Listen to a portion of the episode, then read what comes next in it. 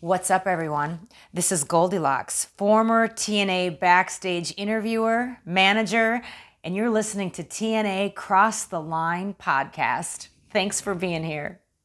TNA Wrestling, Cross the Line.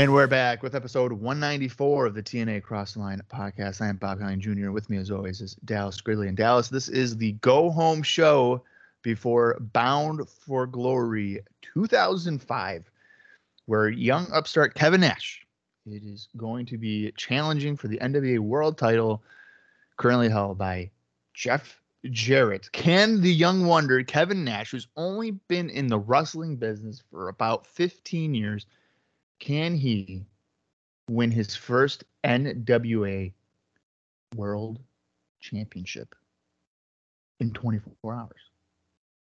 We'll find out. But first, here on the Go Home Show, we have two matches that are confirmed. Actually, three. We have Samoa Joe's Spike TV debut.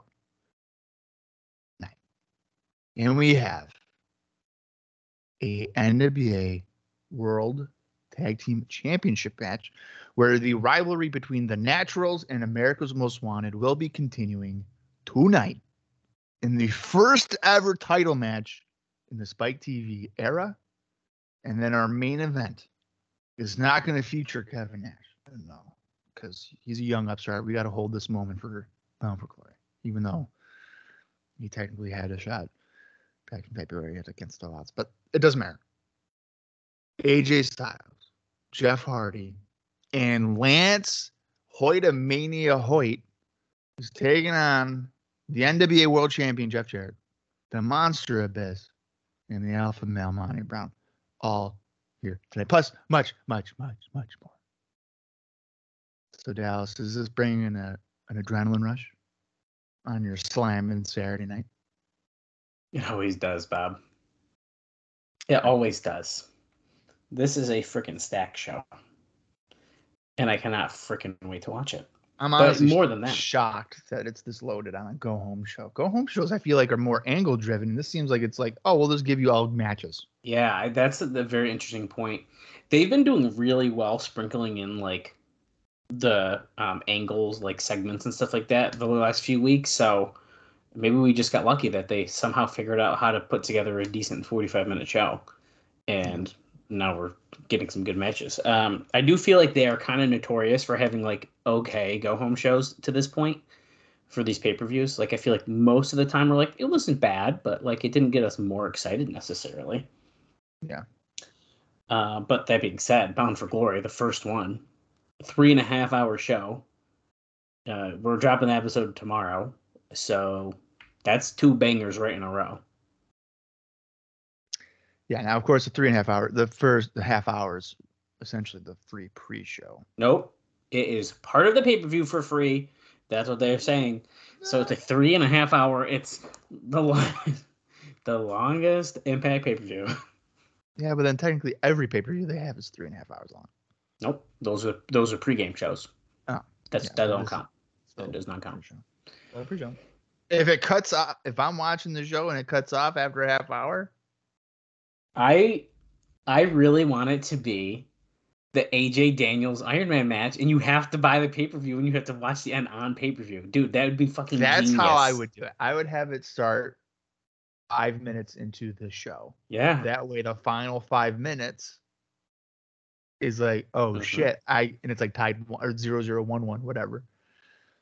And now I, I what the fuck? How, how else am I gonna know who wins this? Mm-hmm. So I got to pay thirty bucks, and then I got all these other matches of people. Like, come on.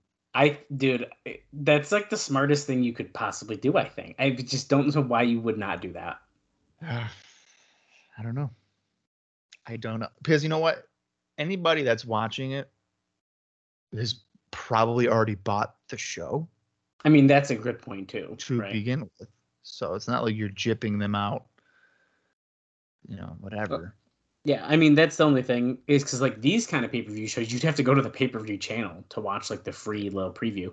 Whereas like I remember being a kid and being like, I'm gonna watch Sunday Night Heat, and then be sad that I cannot buy the WWE pay per view after. Oh God, that happened to me all the time.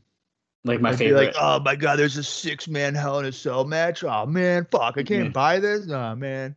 I think I used to watch it to see the stages, and then I remember I think I've said it on here.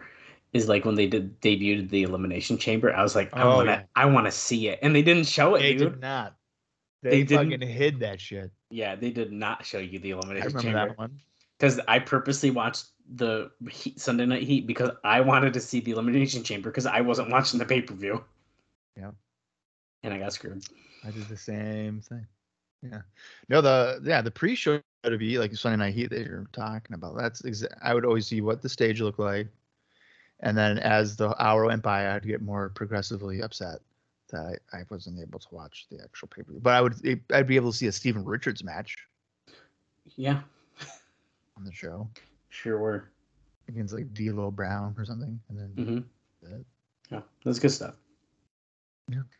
Well, they weren't gonna do like you know Undertaker Hulk Hogan on Sunday Night Heat. They should You know, could have, but buy- whatever. Buy the rest of the show. Yeah, by the rest. Well, um, before we get into this week's show, let's talk very briefly about last week. Uh, I got some decent notes, including about the skit that we saw, the funeral. Oh yeah, yeah. We'll be talking pretty in depth about that actually. And we got a few other notes before we get into the show, and then we'll talk about some other stuff during the show. So we got lots of lots of fun stuff. So let's run down the card quick from the October fifteenth, two thousand five edition of Impact on Spike TV, not on the internet. It was first up. Monty Brown defeated the team of Jerrelle Clark and Mikey Batts in 45 seconds in a two-on-one handicap match. Matt Bentley with Tracy defeated David Young with Simon Diamond in 2 minutes and 30 seconds. Rhino defeated Sabu in 3 minutes 45 seconds, and then there was a big brawl with everyone who's in the Monsters Ball match. And then finally in the main event, a 15 minute Iron Man Challenge gauntlet took place where, well, I think he won, but Dick Christopher Daniels, um, he defeated Shark Boy first, then he defeated Sonjay Dutt, and technically the time ran out when he went to fight AJ Styles at the end, who was wrestling in a muscle shirt and jeans. Yeah, so like I don't know if it was you had to defeat them all or just survive it all. So Cagematch is listing it as a time limit draw. I don't know what they really consider it because I have a feeling it was like he was supposed to beat him, so then technically it is a time limit draw. But I was pretty convinced yesterday it was like a I say yesterday, um, last week, which by the way we didn't even record yesterday, so I don't know why I just said that. Um, but I'm convinced that I mean he, I was pretty convinced that he just had to survive, but he did. I, But we- I'm yeah. sure it was just survive. Either way, Because He like I would have, won in I, my heart, man. I feel like we would have remembered if Daniels was like, "Oh, AJ, you picked three guys and I can beat them all in 15 minutes." I don't. I mean, I guess that would make sense for the He Iron might Man have. gimmick. He might have. I can't remember, and I didn't look back on the promo, but Yeah, I mean have. that it would make sense for the gimmick match if he was like, "I can beat all three guys in 15 minutes," because that's what you have to do in Iron Man. You have to beat them. You don't want to get a draw. So right. I mean, the only way that there's a way to find this out is if we go over to WrestlingRecaps.com and we look uh-huh. up the October 8th, 2005 edition of the show. I, I I- don't. I don't think I reviewed that show. So. Okay, well, then I can't knock it too much because that means if it's not in here, then. Yeah. you- Then you didn't do it. Oh, Daniels, right here. Okay. To prove he's an Iron Man next week and Impact, AJ can pick any three X Division guys he wants, and he will beat them in less than 15 minutes. Oh, there you go. See, and that's why you go to WrestlingRecaps.com for all of your technicality needs. I go on there more often than I would like to admit to my friend Bob when I am doing our social posts. Uh, over, really? I do all the time to reference interviews. Um, Oh, thanks, man. So, and you can follow us on social at Cross the Line TNA if you want to see all those posts over on our Twitter page. But anyways, um, okay, let's get into some observer notes um, about last week's show, including what Dave says was the highlight of the show, which he just says is the skit The quote skit. the skit. Uh, he says, "As great as I was told it this was, it was that much better." so he like really likes this. I Uh, it was very good. Yeah.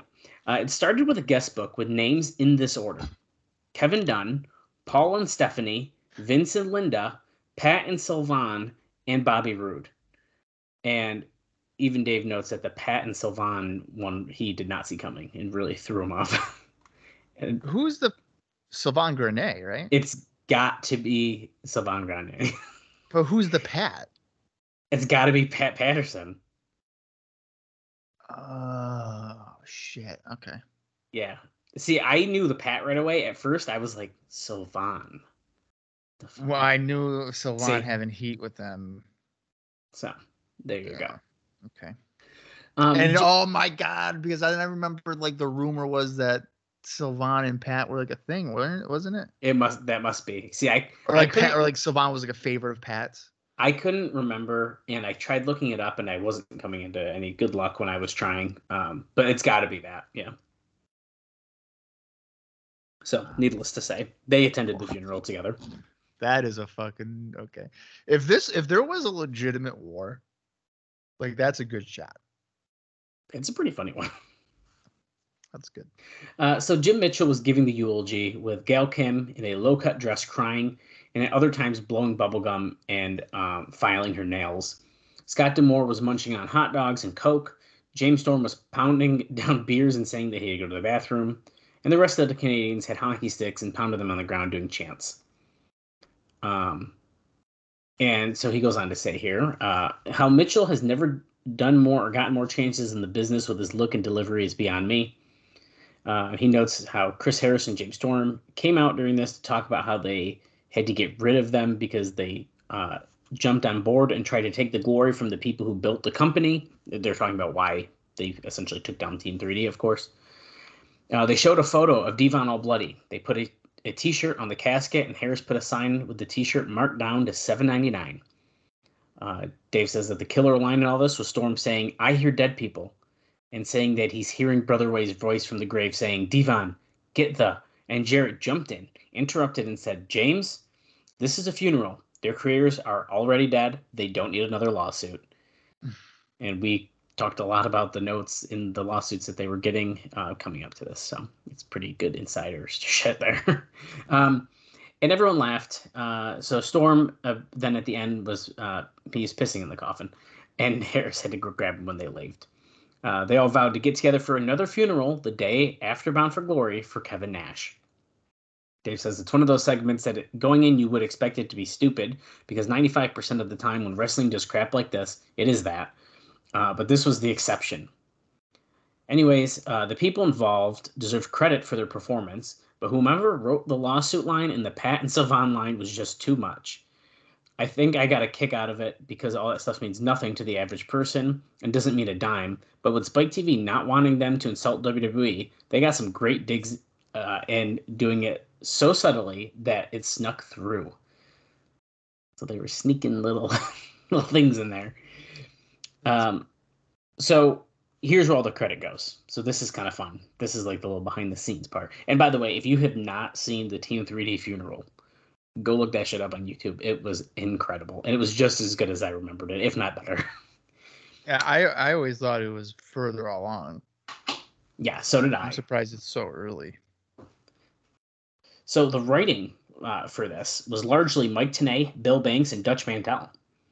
Uh, the line about the lawsuit may have been Jeff Jarrett himself coming up with it. The amazing thing is the entire vignette was shot at a cost of less than thousand dollars, but it was done just with Jeremy Borash's camera, no lighting guy, no sound guy, a one camera shoot, and edited by Borash and Jesse Ward, who is the Tough Enough 2 contestant who uh, worked a few years in WWE backstage production. Uh, most of the show that we saw last week was a strong build for the pay per view. Um, and now he kind of goes into the Daniels Iron Man match. He says, very good. Uh, was in with Dutt, who picked up all sorts of stuff, was connecting with the crowd, and he thinks should start getting a push. When Styles came in as the third guy, so he completely ignores Shark Boy in this right, right up, um, going the time limit. The climax was to hit Daniels with a springboard spot, but he slipped off of the ropes and fell on his face at the bell. And the nature of when he did it made it impossible to edit it out. And it's interesting because Bob, you said he slipped, like he literally just messed it up. And I literally thought it was meant to be that way. So it was a botch. According to Dave Meltzer. I feel like I got to rewatch it to confirm because like I still it was it was too perfectly timed to to me. But I guess maybe that's the thing. Maybe he was supposed to get hit and then he couldn't like escape and you know essentially win the time limit thing because then he he he was down. But instead, AJ missed and then Daniels just kind of ran away. Well, and I think that they would be able to play it off as um like a legitimate slip or whatever because he's not in his gear. Exactly. Like he's not in his The thing is, like. I like stuff like that. I Style they've done it with Styles before. They do it all the time with Jeff Hardy, dude. Even today. Jeff Hardy goes for the whisper in the wind. Oh my god, his leg. And then everyone's like, he shouldn't be wrestling. And it's like so clearly like he that's a spot he does. So I like I like stuff like that. But if it was truly a botch and he could have got fucked up, that's not as good. But Yeah. Um, the other interesting note about the show is something that we did not see because we aren't watching with commercials. And you're probably wondering, what the fuck am I talking about? Well, Dave says that the other big story on the show was the Morphoplex commercial, uh, being that it apparently aired three times during the show. Now, if you're wondering what the fuck is Morphoplex, it is a sponsor of TNA. It is on one of the ring skirts, and of course, as I'm about to say in a minute, Zbyszko is one of the spokespeople. But um, he says it has to be the cheesiest commercial ever. And in fact, it came across like a Saturday Night Live spoof of a commercial with two ex football players you've never heard of saying how they lost so much weight and using Commissioner Zbyszko as the pitchman. It makes those horrible smiling Bob ads for the erectile dysfunction on Raw look like a Super Bowl commercial. I know exactly what he's talking about. I know, about. dude. Do you remember seeing those all the time? Yeah, if you would just do the wave, like Yeah, it's they're Yeah. so fucking mad. stupid. But apparently, this made that looks like a Super Bowl commercial. So he says it was such a professional looking show with great video packages, making Styles look like a star, hyping up Samoa Joe versus Jushin Liger uh, to seem like a special match. Um, he says although they needed some kind of commercial that ran down the entire card, but that Morphoplex commercial just left everything with a minor league taint when it ran over and over. Now, of course, they they can't control this, but I see what he's getting at here. Now he says, still, the final line is classic, with Tracy Brooks in the commercial saying, "quote I lost five pounds in six days, and I can barely keep my pants on." Uh, and Dave also notes that Morphoplex is a sponsor of Wrestling Observer Live in the interest of full disclosure. And so he says, not to mention alerting them that the host of a show that they are sponsoring is now publicly ripping on their ad and getting me heat with my bosses. So I think that was pretty funny. But wait, so Morphoplex like Also- buy buys sponsorship? yeah, for a Wrestling Observer, and he's talking shit about the ad. Oh my god, that's funny as shit. Well, you know lo- what? At I least he's it. keeping his honesty as a journalist. right? You know, he's not saying it was a great commercial. And, oh, by the way, it works for me too, or something. I know, you know, I know. So yeah, do you like that line? I can barely keep my pants on. what do you expect, man? I mean, especially during like a TNA show, I, I think of course that's going to be something that is said. Come on, what do you mean? just to get that slamming Saturday night crowd be like, "Ooh, Tracy can't keep her pants on." I wouldn't be fucking surprised if during one of these shows her pants fall down, and then he's gonna be like, "It's because of that Morphoplex." It's the Morphoplex. I say I just went to look for it, and it looks like that they took the video down. I'm gonna find it. Of the commercial? Oh wait, is this it? Morphoplex massive! Morphoplex massive! Morphoplex massive! Morphoplex! Better than steroids! It's the dawning of a new era! And you can be bigger, faster, stronger, have more size. It's not the same one. And have more power with Morphoplex massive and no side effects. Look like a god of our new era. Check us out, morphoplex.com. Morphoplex massive, better than steroids. Okay, better than steroids. How many Um, times did he say Morphoplex massive? Really Um, driving home the massive. I I don't know. Anyways, if I if I can find, I'd like to find the one with Tracy in it. I mean, there's there's other ones, but it doesn't look like there's like the one that we're looking for. But it doesn't matter. And we'll we'll we'll see what we can do. Anyways, um, I think that pretty much covers most of the notes about the actual show. But let's talk about some other things, including some ratings and stuff. And then during the show, we'll talk about some interview notes with uh, plenty of people. Um, so the October 15th Impact show did a 0.81 rating, but viewers per home were way down, apparently. Uh, the show averaged 841,000 viewers, which is 1.15 per home, which would be the lowest of the three shows to date. Uh, the decline of 15% in total viewers from the prior week was blamed on going against baseball playoffs. ESPN's college football and NASCAR, and the show's decline was all in its core males 18 to 49 age group, which is down to 0.7, and 18 to 34, which is at 0.8. Uh, in other demos, the show had all had the same number of viewers or was up. So even though UFC and Impact are closing the gap in ratings, all because UFC is falling, uh, in the key demos, UFC is still more than doubles what TNA is doing. Um, I don't know if I buy the baseball playoff thing because I mean Impact is airing at eleven o'clock on a Saturday. It is baseball playoff season, probably even close to the World Series at this point. Uh, but those games are played at like seven o'clock at night. and I don't know, done- unless it was like extra innings, it'd be done by like ten thirty. I don't know, dude. So I don't know how much I believe that. I mean, those games aren't getting started at ten o'clock at night. I Hmm. mean, I don't. I don't think they would be I mean, that's a pretty fair point, though. Um, because like nowadays they they even play those games at like four o'clock in the afternoon. Which is I mean fairly newer. But even back then, I mean, I've I have never once even a West Coast team seen them play a playoff game at like ten o'clock at night Eastern time because they it just doesn't happen. Yeah, that's uh, it's pretty. from what. I from what I can remember. I I think they're just grasping at straws for that. Probably, but don't worry. The ratings. There's some good news, but we'll be we'll talk about that in just a second. So hang on tight. Um, in other news about ratings, uh, Doug Herzog, I think I don't I don't know if I'm saying his last name right, but he runs Spike. Uh, he sent an internal memo to the company executives touting the ratings for Impact and its potential, and, and used the phrase "quote Who misses WWE now?" Uh, it's it's also been noted and uh, this was credited directly to the UFC, that the network was up in both males 18 to 49 and overall 18 to 49 uh, during the week of October 3rd to uh, October 9th uh, than it was the week before with Raw. Overall, primetime viewers are were down 8%, but their key demos were up.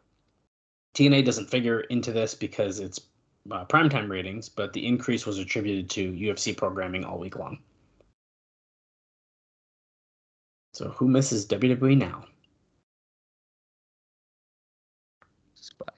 Spike does. Um, okay. Based on the reaction of the ratings, Bob, you're gonna love this. On November 3rd, the company is getting a prime time special from 9 to 11 p.m. Oh, Now, the plan here is to do a Clash of the Champions caliber show as opposed to a two hour impact, with title matches and stip matches involving the major talent. It will be taped either, and I think he's got his, he might have his dates wrong here. I think he means October 25th or October 26th because he says September and we're past that. Um, now, originally, Spike had scheduled two parody MXC shows a UFC versus Desperate Housewives and a WWE versus UFC from 9 to 10 p.m. And then the regular TNA show from 10 to 11, followed by UFC Unleashed at 11 p.m. Uh, the special Thursday night showing is because the regular Impact show for November 5th is preempted due to the live UFC special from Las Vegas that night. So it's pretty fun stuff here. uh, I like that. I like the approach of it being like a Clash of Champions style type of special. Yeah, I think that's uh that's pretty cool. It's on a Yeah. special night. Yeah. The only thing though, I'm a little. I mean, it could be a little too early.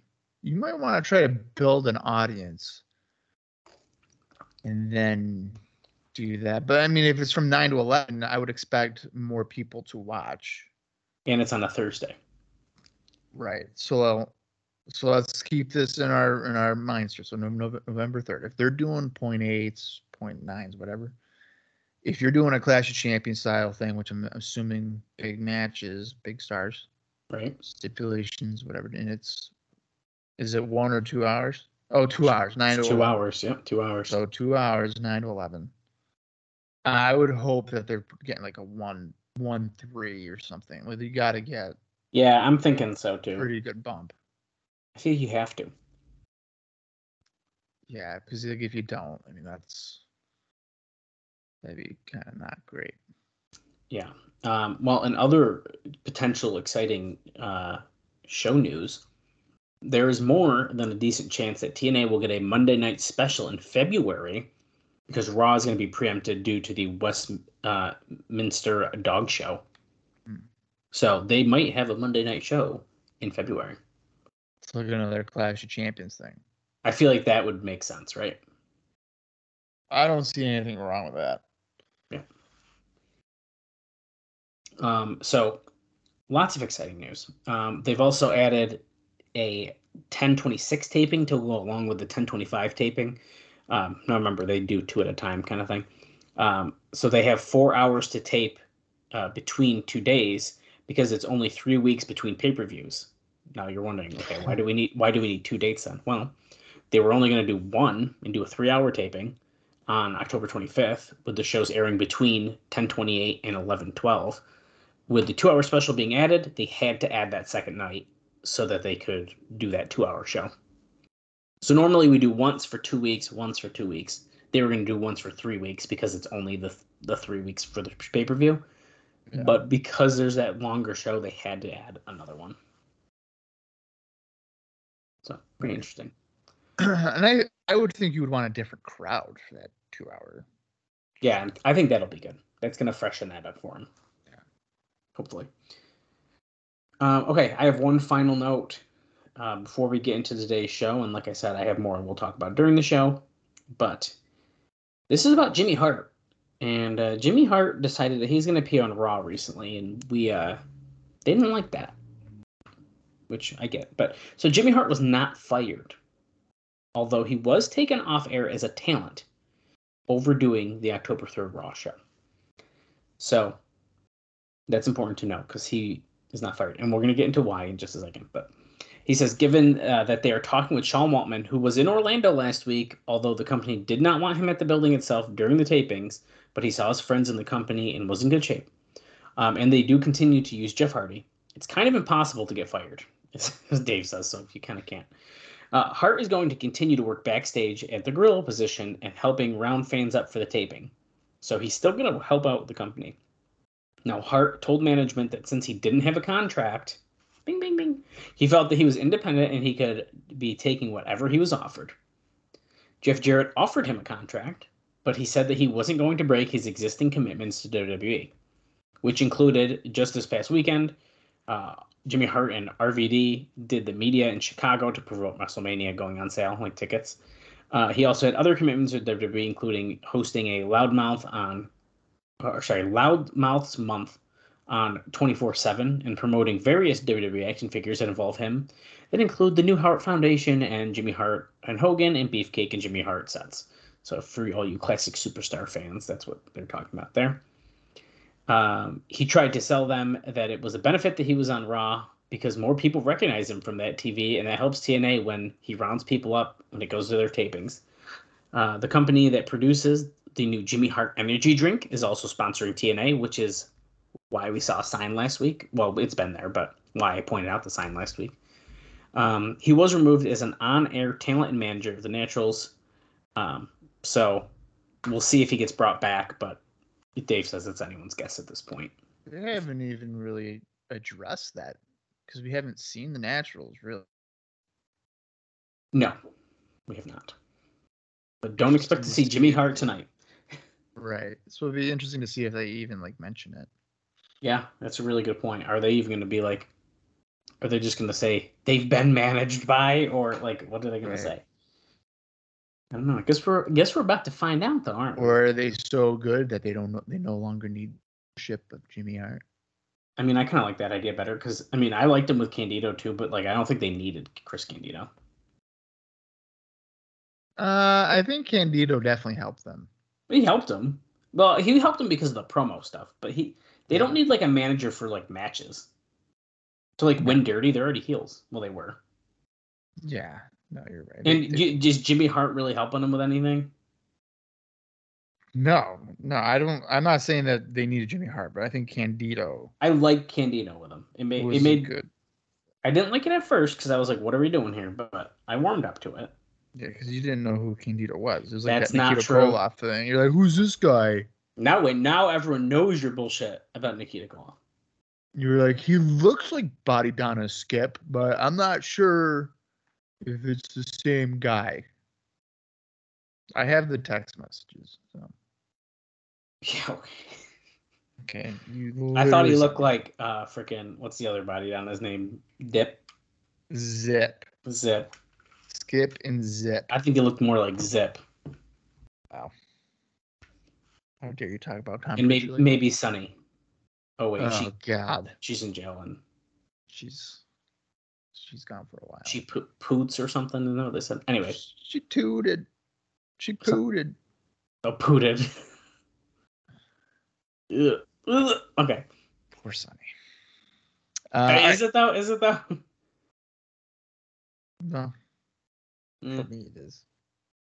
I like to think of the the uh, healthy Sunny, the one that was doing like recreational cocaine, not like addicted to it. And sucking off Shawn Michaels behind the curtain. Yeah, and putting lipstick on his shoulder from behind in a mirror. It's in the book.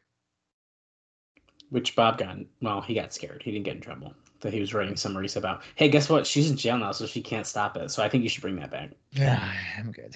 I like those. I was reading those when you were posting them because I'm never going to read the book. So I love I know that's why I was doing it. I was like, you know, I, I doubt. And then I had people message me like they got the book because of I was doing that. Yeah, I think that whoever scared you off was bullshit because, dude, it's just like Spark Notes. You were doing Spark Notes for Sunny's book. Right. So whoever scared you is bullshit. Yeah.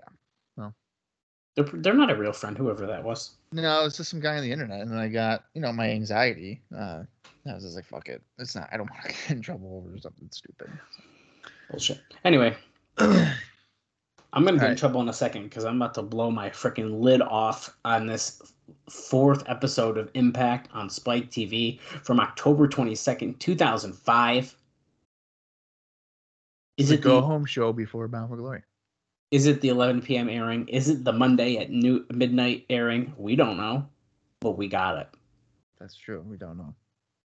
That's a really good point. I don't know. We don't know which. I want to know why the logo changed in the corner after the first show. Well, because didn't it blend in with the map? Yeah, it was awesome. I'm wondering if they didn't want to. They wanted it to be more like, oh hey, it's Spike TV. It could have Uh, been, but like, I feel like that doesn't really change from show to show on stuff. I like when I like when TV channels have like a nice, it's like a see through. If if we really got to have it on there, that's not I really, don't really. that's not a thing really anymore. know. Really, It's really not because I was. it used to thinking, be a like, lot more. Yeah, like nowadays it's really not even on there. Like I know NBC would sometimes do it, but then it would like fade away. Although now that I say that, is this a wrestling thing? Because AEW definitely has the TNT logo and stuff in the corner. Yes, they do. Is this only a wrestling thing? USA's still at Raw. Huh. It This is this is weird. This is kind of weird. Access on Impact. I was just watching Impact earlier. Yeah. See, we're on to something. We're on. To, it's a it's a wrestling thing. This is a wrestling. Wrestling bias. Society X MTV. Yeah, my favorite. Yeah. So I don't know. Uh, all right, let's get into the go home show though before Bound for Glory. It's the October 22nd, 2005 edition of Impact. The approximate runtime is 41 minutes and 56 seconds. And after this, it's time for the arguably biggest review of the year and one that was supposed to happen back in 2003 with Hulk Hogan and Jeff Jarrett, and it never happened. And now we're going to get Nash and Jarrett the second time in TNA almost like the fourth time in general. But here we go.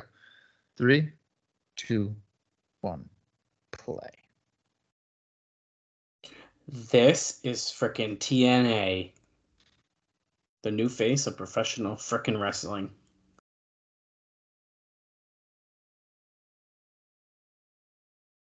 Dude, oh yeah, this freaking intro is awesome.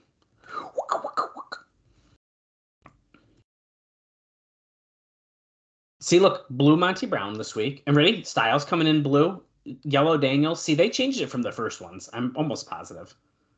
I like it, so I don't care about. Oh, uh, I think you you might be right. And then the fist punching. I mean, does that happen before? I think. Oh, so. look at wait, wait, wait. Did you see that? Did you see that? Previously recorded. Has that said that before? Is that no? But Look at the logo in the corner. Look at the logo in the corner, dude. yeah. Are, but are they saying that in the sense of like this was taped? It's not live. Well, I'm wondering if we're watching the midnight one. That's what I'm wondering. But I do think you're onto something. I think that's what they're saying.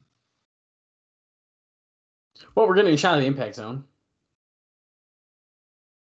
Double main Double event, dude. America's Most Wanted versus the Naturals. One of the uh, arguably best tag team feuds in TNA history. Jarrett Monty Abyss versus Lance Hoyt, Jeff Hardy, AJ Styles. And of course, making his Spike TV debut, coming out right now, the Samoan Submission Machine, Samoa Joe. The undefeated Samoa Joe. That's how they're introducing him.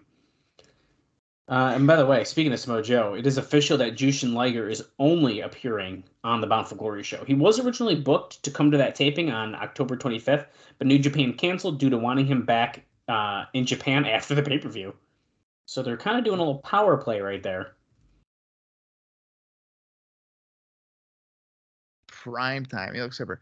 Now let me tell you, Samoa Joe has a ridiculous amount of indie notes since the last time that we technically saw him. Oh, that's a good point. So I'm gonna summarize this as best as I can and, and as quickly as I can. I'm gonna focus on like key matches, and I'm not doing all this other bullshit. There must be a lot then. If you don't want to read them, that means there's a I lot. well because some of them doesn't really matter. So uh, back on September 24th, Samoa Joe was involved in the 2005 Survival of the Fittest, which Roderick Strong won. And it also involved Austin Aries, Christopher Daniels, Colt Cabana, and Jay Lethal in a match that went over 50 minutes. Holy crap. Uh, then October 1st, and arguably, maybe even still, the biggest match of Samoa Joe's career. Uh, Samoa Joe lost to Kenta Kobashi at Joe versus Kobashi in New York City at the uh, Grand Ballroom. The next night on October 2nd, Samoa teamed up with Low Ki in a losing effort against Homicide and Kenta Kobashi. Uh, is also part of the WSW tour, where he wrestled Andrew Testa Martin three times and he lost twice and winning once. Yeah, that was a pretty big deal in the Observer note I had about that whole thing. Um, because him losing that is uh, he doesn't on TNA TV, so it's kind of a big deal. Yeah, I, yeah, I, I'm sure it is. Uh, October 13th, Samoa Joe defeated Chris Hero at uh, IWA Mid South Morris Mayhem 2. October 14th, uh, Joe teamed up with Jay Lethal to defeat Alex Shelley and Jimmy Rave at Enter the Dragon. Uh, October 15th, he lost to Nigel McGuinness in a Ring of Honor Pure title match in Buffalo, New York. And then here's the last one NWA World Heavyweight Title four way at a Fight Network launch party in Toronto, Canada. Jeff Jarrett defeated Rhino, Sabu, and Samoa Joe in a four way. Wow. Uh, this match has been freaking hot so far, dude. Skipper and Joe have been doing some great kicks throughout the whole thing. Skipper has got uh, the advantage at the moment, but look at this. He just jumped up. Oh, I thought Joe caught him in a cutter right That's there. That's what He I thought too. beautiful springboard moonsault, but he took Joe down for a two count. Um, I also have an Elix Skipper note here. Um, on World Wrestling Radio, uh, he admitted that he loved his WCW run more than he liked his current TNA run. Um, he uh, basically said that Dusty was the guy who took him off TV regularly, but that he'd be back to make an impact soon. Oh, his head popped out of the muscle butt. Come on, Joe. Uh, that surprised me because his WCW run is like Not that eight good. months. It's like fine. Yeah, I mean he was a cruiserweight champion and stuff, but it was very short. The rear naked choke, the coquina clutch, and that is the submission win for Samoa Joe. And I have one more note. I had a lot for this match. Um, it's just a trivia note about Samoa Joe in case you need some Samoa Joe trivia. Uh, and it's that when Joe went to high school, his football coach was the brother of Tank Abbott, and Abbott's father was a teacher at his school. He also trains regularly with Justin McCully, an MMA fighter pro wrestler who is part of the Punishment Athletics, who is in Tito Ortiz's fighting team. Hmm. In case you need some weird Samoa Joe trivia. little Christopher Daniels uh, video here. He fancies himself as God's gift to wrestling. I really hope he doesn't have that neck garb anymore. Yeah, I don't really like that either, but I love these like interviews that are clearly like used on DVDs. Yeah. Like if you bought the best of a uh, Christopher Daniels DVD, I guarantee you the interviews that they're showing the little clips here are on that DVD. And yes, I have it. Is it opened? Uh, that one might be. Wow. The best ofs I I was more inclined to than when I started like mass buying the pay per views. Up next Oh, to the boy. tag team title match, this is freaking nuts. Let's go. We have a weird TNA hype uh, video here. The technically advanced six sided ring. Oh, here we go, dude. Is eight extra impact points in a four sided ring. Two extra ring posts. More turnbuckles. They're hyping up the fact that we got a six sided ring here. There's so much more options. You can come from all different angles. Yeah. Okay, so is this like a best of the X division type of interviews or something that they're? There is a there's Right. two best of the X Division DVDs. Oh, so. there we go. So you know, in the X Division DVD, if I throw that in right now, they're going to be like, "Yeah, so the uh, six-sided ring, really good for the X Division. Like, we can do whatever we want." And it's like those interviews. There's two extra ring posts. Um, by the way, I haven't had numbers in a while, but the Impact Zone looks freaking packed, dude. Oh man, it's that Team 3D effect. I would argue you're probably right. Except they're not even on this taping, so. No, it's okay. Yeah. Well, that's when that's how you piss off your fans. So Well, we're about to get new champions, so. what the day before the pay per view? Mm-hmm. Yes, we are. I guarantee it. And I have not looked. I would be shocked if we don't. I would be. Why would you do it the day before the pay per view? Well, I think they should have done it on the pay per view, but That's what I'm saying. Like if, if there's a title change, I mean, why? why- are you doing it on TV? here come the Naturals with no manager. Okay, without giving me a, a, a big spoiler here, Bob, or me looking it up myself, do we got we got some time left for the Naturals still? A little bit of time. Oh yeah, Oh, good, good. yeah. They're here. uh I want to say through most of 06. Look at this graphic. Okay, I was hoping so. NWA Tag Team Championship, huge new graphic. We finally switched that up. We haven't switched the championship graphics since we started. Naturals going after both of them. They threw them both to the floor here. Uh, Harris was second. Now he's going to launch Andy Douglas to the floor here. Boom. Somersault dive off of a backdrop.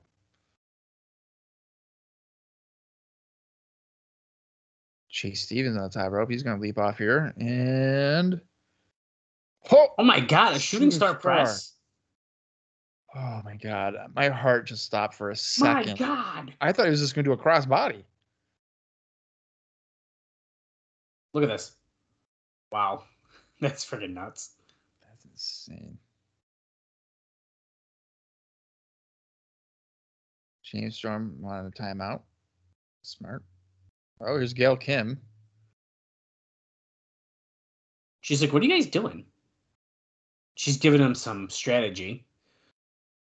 Um, as we go to the commercial break here, Bob, I did forget to mention the next explosion uh, match that we have coming up, which technically airs after the pay per view on October 28th, but it was taped after this last set of tapings, and it was Alex Shelley and Samoa Joe teaming up to defeat Austin Aries and Cassidy Riley.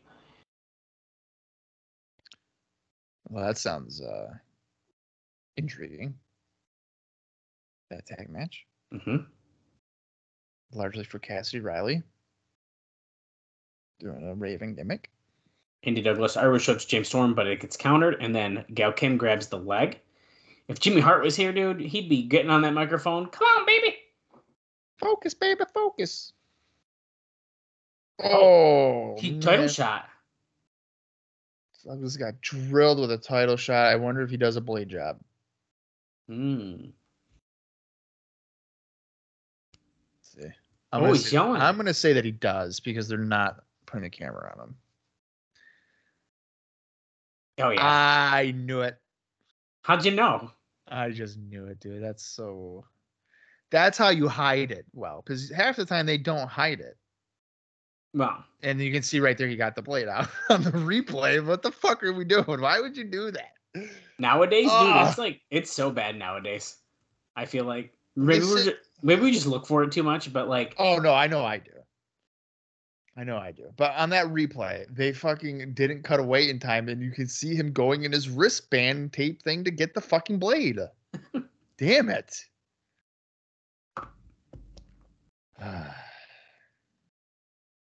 three and a half hour event, guys. Tomorrow, Bound for Glory. It's gonna be a freaking banger. 30 minutes. That's all delivery. Here comes Chase. Clean it house with right hands. Ducks a clothesline. Flying farm. The Harris. Another heel kick. Nice. Tip up, baby. Let's go. Heartbreak Kid. Pummeling, pummeling James Storm with the right hands in the corner. Oh, accidentally splashes his own partner. Oh, nice. Death Valley Driver. One, two. No, Storm with the save.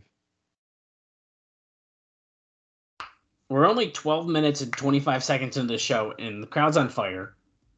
We have a tag team title match that's going pretty good right now. Going for the heart attack, but it is stopped by Andy Douglas. And uh, Skipper Joe was uh, a good, uh, quick Hmm? sprint of a match. Alabama Slam. How do you like me now? Oh, my he just got God. drilled with. Oh my! Is that it? Holy crap, dude.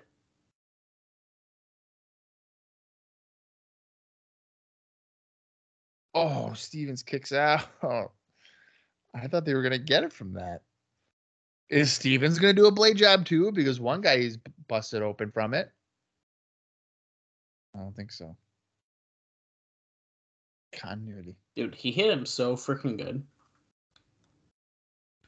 Pussycat, they're chanting at Harris. Oh, Oh, we should have known, dude. Isn't it Andrew Thomas? Oh, no, it's Rudy. fucking Rudy. Come on, Rudy. He got taken out Dope. by Chris Harris. I love when referees just like forget where they are and then they just get beat up. See, that one was pretty well done, though. Yeah, it was all right. Douglas uh, just wiped his face with blood and he was like, "Yo, dude, I'm pissed." Oh, oh, natural, Natural disaster. disaster. They almost exposed his butt cheeks because they couldn't get him up all the way because he's fucking huge. You can count to 10 right now. Rudy's right next to them. What the hell? Gail Kim is taking off her shoes. I mean, she's probably gonna do like a head scissor or hurricane thing. Oh, Ah, it was supposed to be a, it was supposed to be like a Hurricane Rana, but yeah. they sent a, she was a little, or he, James Storm was a little far away, but it worked. He, she took him out still. Yeah. Oh no, they're not gonna, they're not gonna give her the natural disaster, are they? Well, I'm sure they won't have a hard time picking her up for it. Oh shit! Side boob alert. Are they? No, they're not. Oh shit. It's Jeff, Jeff Jarrett. Jarrett. Oh, nut shot to Douglas. How did the referee not see that? But How did Rudy Charles not see a oh, guy in no. all red come in? Oh, oh baby. oh, that cut him up fucking legit, dude. He's bleeding already from the forehead. Holy shit, dude. He just blasted a bottle over Chase Stevens' head. Is that the first time they've used a bottle? I was going to say, I think that's the first time we've seen them use the beer bottle. And America's Most Wanted, guys, is in fact your new Yeah, NWA Tag Team Stevens is Champions. busted open legit from that bottle. That was ridiculous. Yeah, he's fucking. You got him good. Wow. Okay, so I'm shocked that they did this right before the pay per view, but then of course they're gonna put it on the heel faction, where now all the the heel group has all the titles aside from the X division. Exactly. Um, we have a highlight package coming up, so let me try to give you this Chris, or uh, sorry, Jeff Jarrett interview because it's a little bit longer. Uh, he did a UK Sun interview uh, where he says that he's reinventing wrestling, not TNA or the booking crew or Panda or Spike, but himself.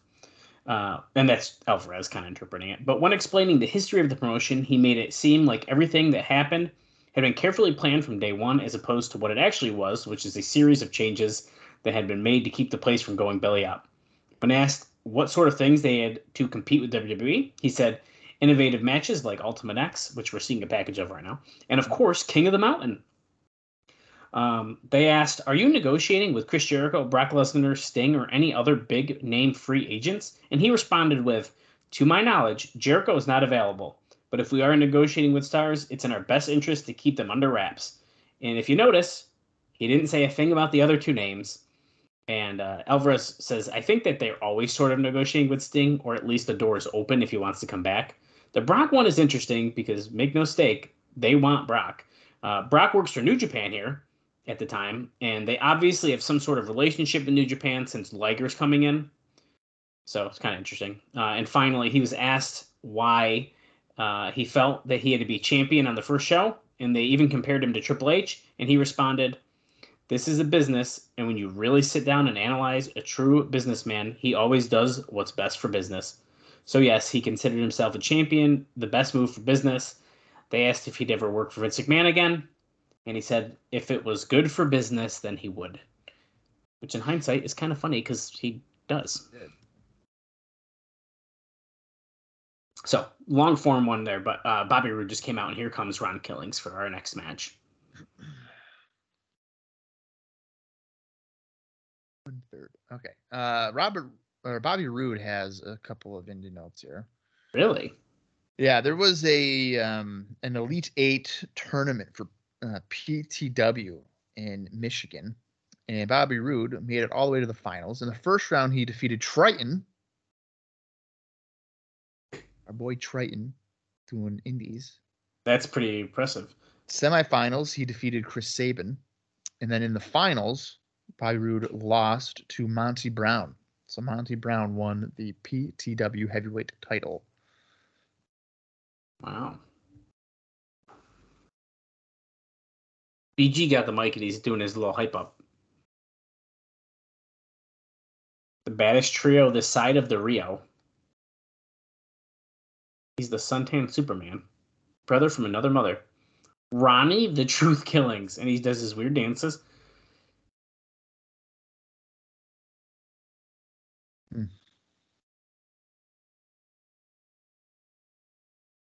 What the? I, I It's don't know. two girls in the front row. We're just doing hand signals and silly. Killings just keeps dancing.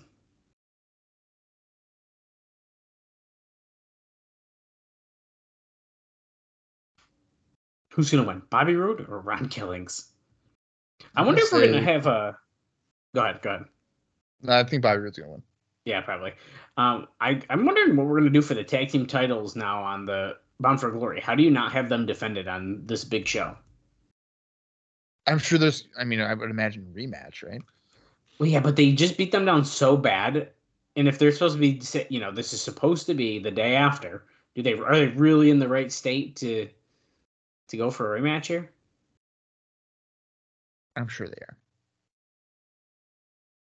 Do we really think that fans aren't aware that this was taped like 10 days ago? Okay, e- even if it is, that's not how wrestling works, and you know it. So stop. Well, I know I mean, I know that. You know they're going to come out with bandages if they're on Bound for Glory around their head. They okay. Here's the thing. They better. If there's They- a rematch, they will. They will. the Naturals don't come out with bandages on, then that's a continuity problem. They will. This is Alright. this is TNA. Okay.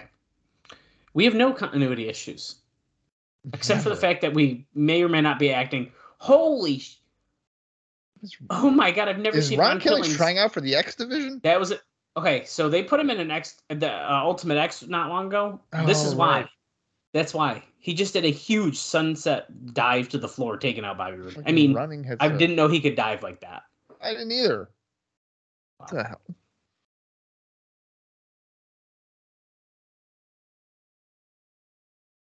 Another high risk move, Oh. but that one did not work. Was- Oh, you know what? We're gonna Kevin Nash is gonna do another run in, right? For the six man. He's got to. You and me were saying last week that we were hoping he wasn't going to do that and maybe do an interview, like a, a pre-tape or something. But Well, he's got to appear. Yeah, he's got to appear though. I mean, there's been very limited um, promotion for that specific match, aside from the Tito Right. thing too. I don't want to see just another run-in though. Middle rope knee drop by Roode and almost won the match, but Slick Johnson isn't gonna count the three.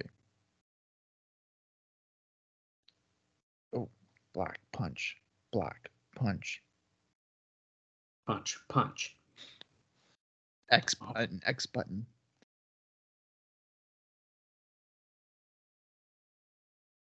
Just throwing him against the ropes, getting some knees to the midsection, going back suplex. Glorious. Oh wait. They're talking about the first 30 minutes being free. Well, Bob, I have some news for you. Oh, wait, here comes Nin. Kip James. You already know my name. Um, apparently, for part of that 30 minute show, or part of the show, the first 30 minutes, they have added Sonjay Dutt versus Austin Aries versus Roderick Strong versus Alex Shelley. Oh wow. Konnan is with Apollo Huh. watching the match. Huh. Foreshadowing. Very interesting. And Kip James is talking to BG ringside. This is getting interesting. Huh. Nice little uh I like that. I like why is he hanging out with Apollo? But you know, it makes sense. They're baby faces, so it's not like you'd think anything of that. And he's a Puerto Rican star. You know, it just makes sense. Right. Will we be seeing? Oh, wait a second. Here How comes Konnan. Konnan got out there so quick. Because he's literally watching behind the curtain. Spinning forearm. Now Ron's gonna see this. Whoa, whoa, guys, no, come on. Oh. Oh. Oh, oh. Yeah, great. Here's a Kip and for glory match. Triple threat match. At least the two of them fighting or something. Has to be. Konnan and Kip have to have a singles match at some point. That seems to be the main gripe here is between them two.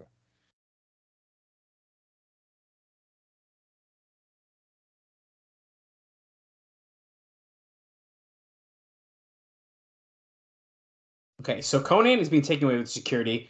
Ron Killing's going for an axe kick here. Let's see. Is he going to hit it? He's dancing a little long.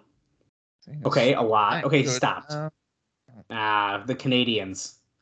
that was 8 1, and now here's Eric Young, and he's going to get thrown to the floor. Whoa. Did you see that? The hockey stick slid in. Oh, Oh, Oh. snapped over the back of Ron. Goes for the cover. One, two, three.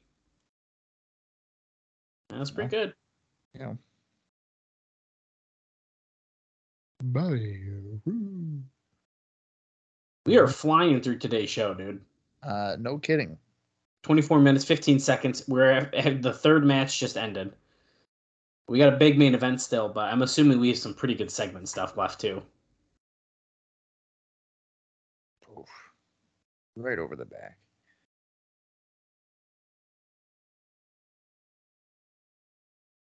Look at that, baby!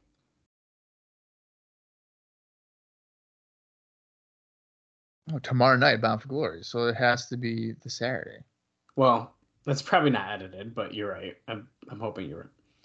Well, Shane Douglas backstage with Jim Mitchell, Jeff Jarrett, Monty Brown, and Abyss. Oh, we were going to talk to Jeff Jarrett. Monty Brown just pulled the mic toward him. You talk to the alpha male first. he goes, I don't want to be in the match, but TNA's forcing me.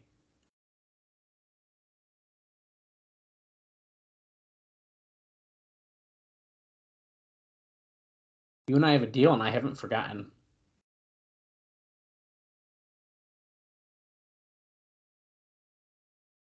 I'm a man of second chances. Abyss wants a shot. Kevin Nash gets his shot tomorrow.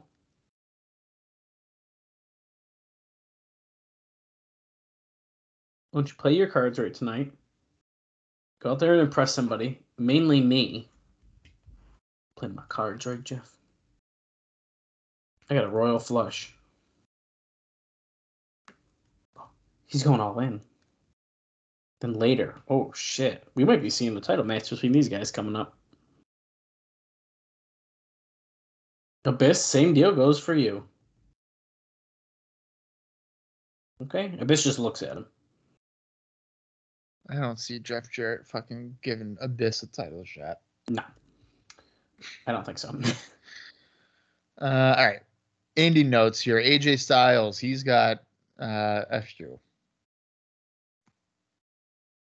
Um, I think I already did all those ones. Oh, maybe he does. Oh, wait. Yeah, he does. He's got. oh, a little bit of football action here. Yeah, we saw that before. Yeah, they're showing it again. Uh, October 14th, Kevin Steen retained the Pro Wrestling Guerrilla uh, title against AJ Styles and Chris Bosh. No, not the basketball player. He is a wrestler. Hmm. And then on October 15th, AJ Styles won the vacant CWE heavyweight title, defeating Jimmy Yang and Petey Williams. Uh, and that was in Tulsa, Oklahoma. Uh, Monty Brown, I already said. Well, he uh, beat Bobby Bobby Roode in the um, finals, but in the first round in the semifinal of that Elite Eight tournament, Monty Brown defeated A1, and then he beat Petey Williams. So he basically defeated Oh. all of Team Canada to become the champion. And then lastly, Abyss. With these indie notes. Now you mentioned the Chris Michaels thing from October 8th, the uh, 57th anniversary show, no contest. But then on October 14th, Abyss defeated Jack Evans at Ring of Honor Enter the Dragon. Hmm. The next night on the 15th, Abyss teamed up with Alex Shelley and Jimmy Rave as part of uh, as part of the embassy to defeat Generation Next, which is Austin Aries, Jack Evans, and Roderick Strong in a no disqualification match at Ring of Honor's Buffalo Stampede in Buffalo, New York. And then lastly, here on October 20th, Middletown, Ohio, Abyss retained the BPW heavyweight title by defeating Nigel McGuinness. And that is your indie notes for the go home show before Bound for Glory. Wow, very good. I have a very small note about a radio interview that Jim Mitchell did, uh, where he said that he was happier with uh, his place in the business now than he has ever been. And he also notes that when he saw Abyss for the first time, he knew that he wanted to manage him. And I gotta say, it is the perfect pairing, is it not? Right. And then that would have been late 03. Right. Yeah, I guess so. Yeah, And it took this long for there to be a partnership between them. I know. It took 'em a Here comes. Jeff Hardy in blue lights. Um, and I got one other note. Also, uh, quick side note about the Jim Mitchell interview. He talks about a lot more stuff, um, including the fact that Vince Russo invited him to do that wrestling show inside of a church, and he thought that was pretty funny because it's James Mitchell, Because the devil. because he's literally the devil. Did he do it? Yeah, I think he did. He- He better have. I mean, that, that's a that's great um, character work there. Um, and here comes Lance Hoyt wearing his pay per view white gear. Now let me tell you, okay, and this is no disrespect to Lance Hoyt, but if there was ever an instance of like one person probably doesn't belong, it's Lance Hoyt. He's hot in the impact zone, though, He's man. high in the impact zone, yes, but if they lose this match, Hoyt's taking the pin. Yeah. Probably. But here's uh, so I'm not knocking. I'm just saying it's also a good like way to elevate him if you want to ever do it properly. Right. and working with these names, it's only gonna be good for him. Here comes AJ Styles, the phenomenal one. Um, my final note is actually a note of but Sonjay Dutt speaking on the India tour that he went on with Shark Boy. Uh, he says, "quote It was out of control almost every night. The events were in theaters, and that held around 2,000 people. So you have 2,000 people crammed in there with another 1,000 or so outside trying to get in. Police were everywhere to keep security. One night it got really out of hand in the city, uh, and apparently people outside who couldn't get in tried to rush the gate, and the cops had to step in. Fights broke out, and it got pretty chaotic. Every night was an adventure, especially getting into the venue and leaving. Uh, we had police escorts to get us from one, one location to another. So apparently, this tour in India was pretty wild. Rocking King. And Lance Hoyt and Abyss are starting us off. Tanae goes, normally we give you three hour pay per views, but we just got too much to do. So that's why we're doing three and a half, and we're giving you the first 30 minutes for free. Is that not the most wrestling gimmick ever? Like, you guys can get the first 30 minutes of the show free, even though we do that every single time. That's exactly what it is. It's so funny. Also, I hated Lance Hoyt's punches right there because he's blatantly slapping his fucking leg. oh, see, I didn't notice. You didn't notice that? I'll try to look again when he does it again. I hope he doesn't throw another punch this match because that was bad. This t- want, he wantingly tags in Monty Brown. So he's going after Jeff Hardy now, who's uh, the legal man on the other team.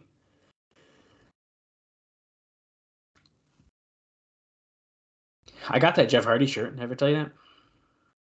I didn't know that. I do. I got signed. When did you get signed? I was a child. I met him at a Kia, a Kia dealership. Hmm.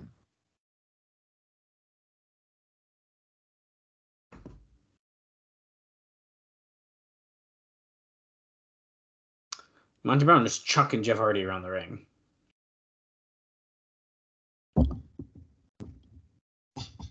Hardy in no man's land.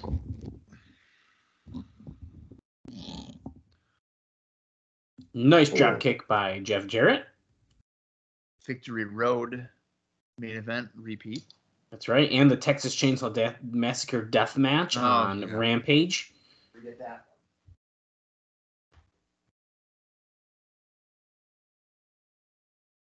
Abyss going after Hardy now in the corner.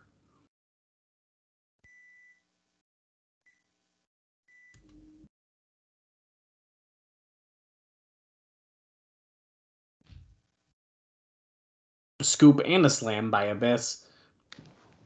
Coming off the rope. There's no chair to go in his crotch, but that doesn't matter because Jeff Hardy moves.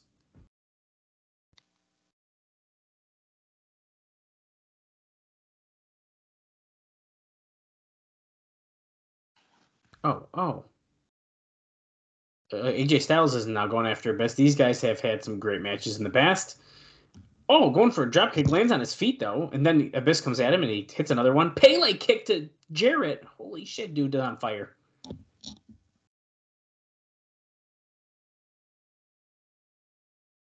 The impact zone is rocked. Hardy takes out Monty Brown. Three out of four Monsters Ball contenders are in this match here. Does Hoyt have a spot on the card? He's the only one that kind of. Uh, isn't he fighting Monty Brown? Oh wait, yeah, we did know that last week. You're right. Yeah. Oh, so I just lied. Monty Brown's not in the monster. There's two Monster Ball guys because it's Rhino, Rhino, and Rhino and Sabu. Sabu. My bad. Monty Brown was in the other one. I got confused. I thought Rhino was going to be in this match. See, that's like the see, previously recorded. Uh, see, that's the part that's like weird to me.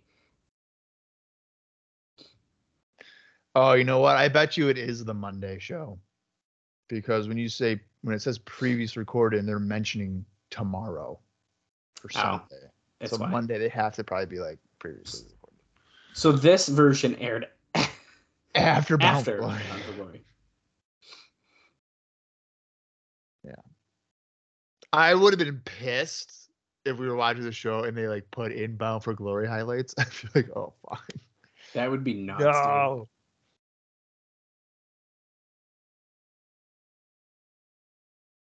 Oh, launch Styles got launched and punched Monty Brown off the apron, going for a Styles clash on Abyss, but here comes Jarrett from behind. Going for the stroke now. Nope. Look at the mat covered in the Natural's blood, dude. Uh, well, it's Natural's blood and Jeff Hardy's red paint. Oh, yeah. Because before it was like one little thing of blood, and now it's like all over the place. No, you're right. You're right. Jarrett just took a nasty little bump and Styles like swept his leg. I've never seen Jarrett fall like that before. Cheers, Pat. What? Cassie Riley's here? They said he's here. Oh, wait, he's got a message. It's from Raven. He's not in attendance tonight, but he will be in the building at Bound for Glory. Nevermore, he says. Interesting. Yeah. Hmm. What does that mean? Raven will be at Bound for Glory. But he's not in a match, technically.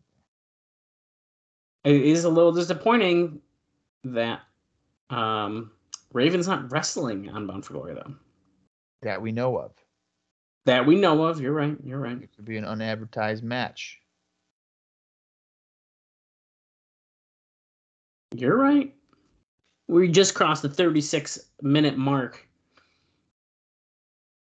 So we are uh, making our way to the end of this go home show. It's been pretty good. I yeah, I would say this has been a very good go home show. Abyss is in with Styles again now. Uh, Monty Brown just held his gut so Abyss could strike him on the way in.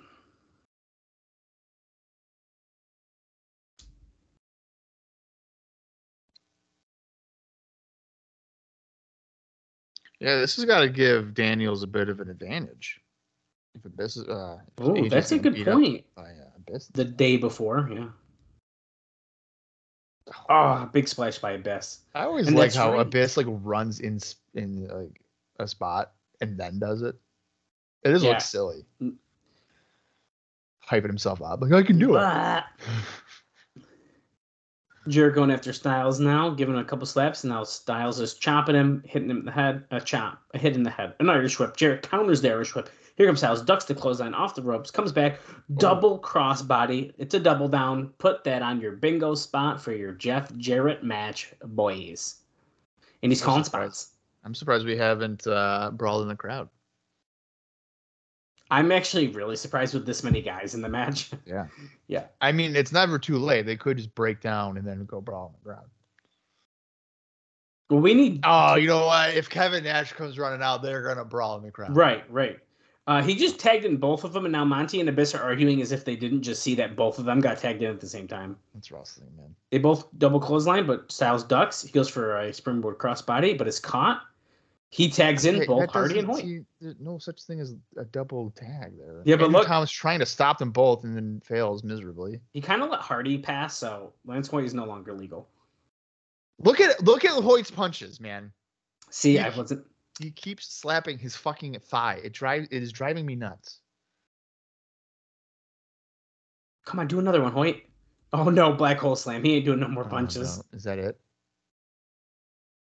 Nope. Hardy broke it up. He was beating up Monty Brown in the corner, waiting for that one. Twist of fate to Abyss. Nice. Swanton.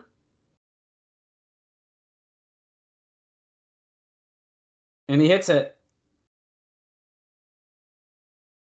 No, Monty Brown breaks it up. I'm waiting for Hoyt to throw another punch. Oh, he's just doing backbreakers over and over. Yeah, two quick backbreakers on the play. Are you not entertained? Big boot by Hoyt. Oh, are we in the crowd? No, No, no, we weren't. Jarrett came in. I I just got scared for a second that we were knocking Hoyt over here that he was going to be the one to take the pin. and I thought he was about to get it. Goes for a big boot on Jarrett, but he slips out. Abyss sweeps the feet, pulls Hoyt out of the ring.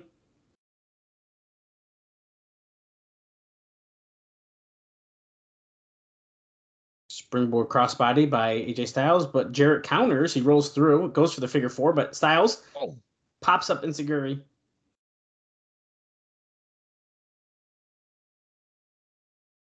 Oh. oh, a little suplex neckbreaker combo there by Styles. Is he going? The spiral moving- tap? He's signaling for or something. But James Mitchell is distracting the ref, and here is Christopher Daniels, Oh, who slips him right off the rope. Oh man, Yeah, yeah. You see what's happening here. really. Jarrett twists the arm real fucking slow. Goes for the stroke and pounds on AJ oh, Styles. Oh, God, AJ just fucking hit the middle rope like neck. And he stole the pin from. Well, Jarrett looks pretty happy about that, though, actually. Monty Brown pinned Styles to get his team the win. Jarrett, by the way, sidestep. That's how he hit AJ Styles with the pounce. I gotta say, dude, that was a very well done six man tag match. Because those can be like brutal, and that was uh, that was pretty good. Yeah, Hoyt goes after Monty Brown here after they raise their arms for about two seconds. come on, Kevin. Nash. Everyone's going Come on. after. Yeah, it's gonna be Kevin Nash. Everyone's fighting Styles now. Jeff Hardy goes after Jarrett, but Jarrett just throws him out. Oh, the Koji clutch by Daniels. Oh, there's Sabu. The Sabu. Take out a bet. See, we're we're getting the through people here. So then Rhino's gonna come out.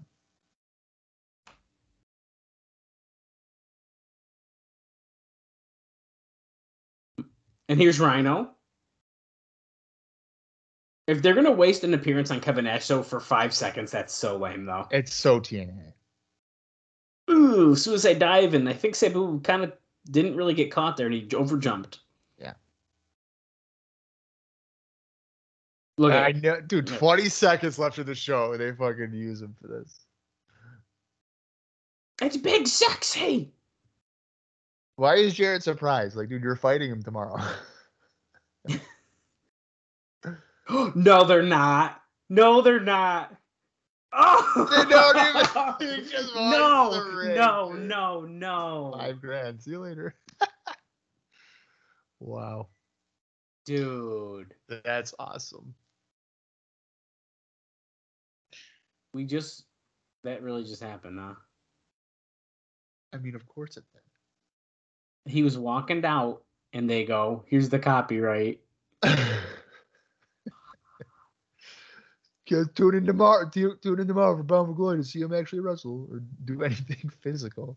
Now, just for fun, let me um, let me as we're wrapping up, I can see if because we don't usually reread the notes anyways. I can see if there's a note about what happened after it went off the air.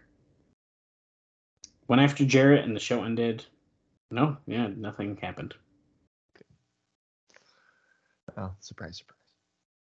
Yeah, it literally it doesn't say anything from the actual like write up of the show. Right. For who was there. Fantastic. Uh, all right, that mean I good show here. I mean, Yeah, I agree. It was good. A 41 minute show or whatever. Uh, that brings us now to tomorrow's show, which is going to be Bound for Glory. Now, I'll just do a quick rundown of what has been officially announced. Uh, and then I guess we can. I'm just going to say that we're going to get AMW Naturals at Bound for Glory. I would have to think that, but I'm not going to say that as part of my rundown. I would ha- I mean, I think you're probably right, but I mean, yeah, I don't think we actually know. So yeah. So uh, Samoa Joe is scheduled to wrestle Jushin Thunder Liger. Monty Brown and Lance Hoyt will be going at it in singles action. There will be a number one contender for the TNA X Division Championship Ultimate X match, which will be between Petey Williams, Matt Bentley, and Chris Sabin. We also have a four-way Monsters Ball match between Sabu, Rhino, Jeff Hardy, and Abyss. And of course, the X Division 30 minute Ironman match, part two AJ Styles defending against Christopher Daniels. And in the main event, the NWA World Heavyweight Championship with the special referee, Tito Ortiz. Jeff Jarrett is defending against Big Sexy Kevin Nash. That is the rundown that has been officially announced for Bound for Glory. And then if anything is added, I'm sure we will know in the technically uh, free half hour of the show, which is also known as a right. pre-show. which Uh, shouldn't I guess it shouldn't be a surprise if we have that ver- I we I haven't checked if we have that version, but I'm assuming we probably do. I would I would imagine. Um, so, all right. Well, Bound for Glory is the next show. Dallas, you got anything else? No man. Send us send us home because we've been waiting for Bound for Glory for eh, what two years. This So- is a. I feel like. And now here's the thing: Bound for Glory 2005. I don't know if I've ever seen the full show. Really, I see. I feel like this one I might have. I don't think I have. Uh, it looks on paper to be fucking great. So I am really looking forward to it. And I hope you guys join us tomorrow for Bound for Glory. So until then, for Dallas Gridley, I am Bob Colling Jr., and this has been the TNA Cross the Line podcast.